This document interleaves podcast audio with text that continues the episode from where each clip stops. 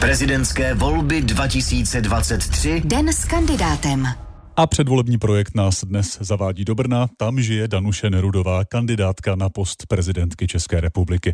Reportér a moderátor Jan Pokorný už je taky od rána v Jihomoravské metropoli, tak Honzo, pěkné dopoledne. Pěkné dopoledne z Brna. Možná na začátek pro pořádek bychom měli říct, jak vybíráme v tomto projektu jednotlivé kandidáty.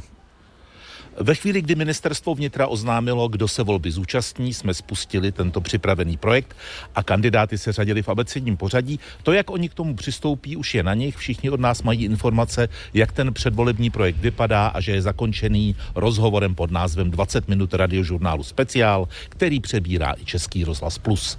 Jaký program má tedy dnes Danuše Nerudová?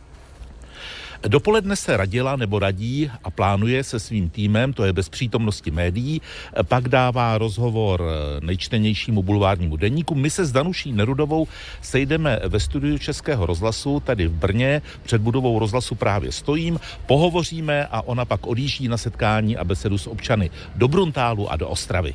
Už nějaký čas musí reagovat na otázky týkající se pochybností o doktorském studiu na jedné z fakult Mendelovy univerzity v Brně. Jak se k tomu Danuše Nerudová vyjadřuje tak na sociálních sítích i na svých stránkách i v odpovědích médiím říká, že si váží rozhodnutí děkana Žufana, ví, že věří, že muselo být těžké, ale že je ráda, že uvolňuje prostor pro dořešení celé situace s Národním akreditačním úřadem. Tady jenom připomeňme v souvislosti s pochybnostmi kolem doktorských studijních programů rezignoval právě děkan provozně ekonomické fakulty Brněnské Mendlovy univerzity.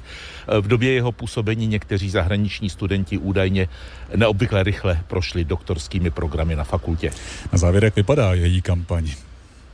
Kampaň Danuše Nerudové, Nerudové je pestrá, jsou to besedy s občany, aktivita na sociálních sítích, debaty s ostatními kandidáty, silnou stopu v její kampani má rodina, manžel a její dva synové.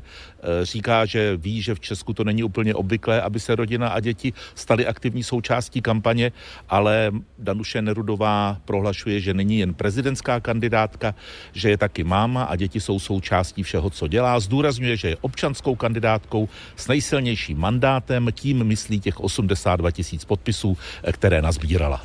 Říká z Brna moderátor Jan Pokorný. Zatím díky. Naslyšenou. Opět se přihlásí i do odpoledního radiožurnálu a po 15. hodině odvysíláme 20 minut radiožurnálu speciál, jak už on zmínil, právě s Danuší Nerudovou. Teď minuta zbývá do 3 čtvrtě na 12 v dopoledním radiožurnálu.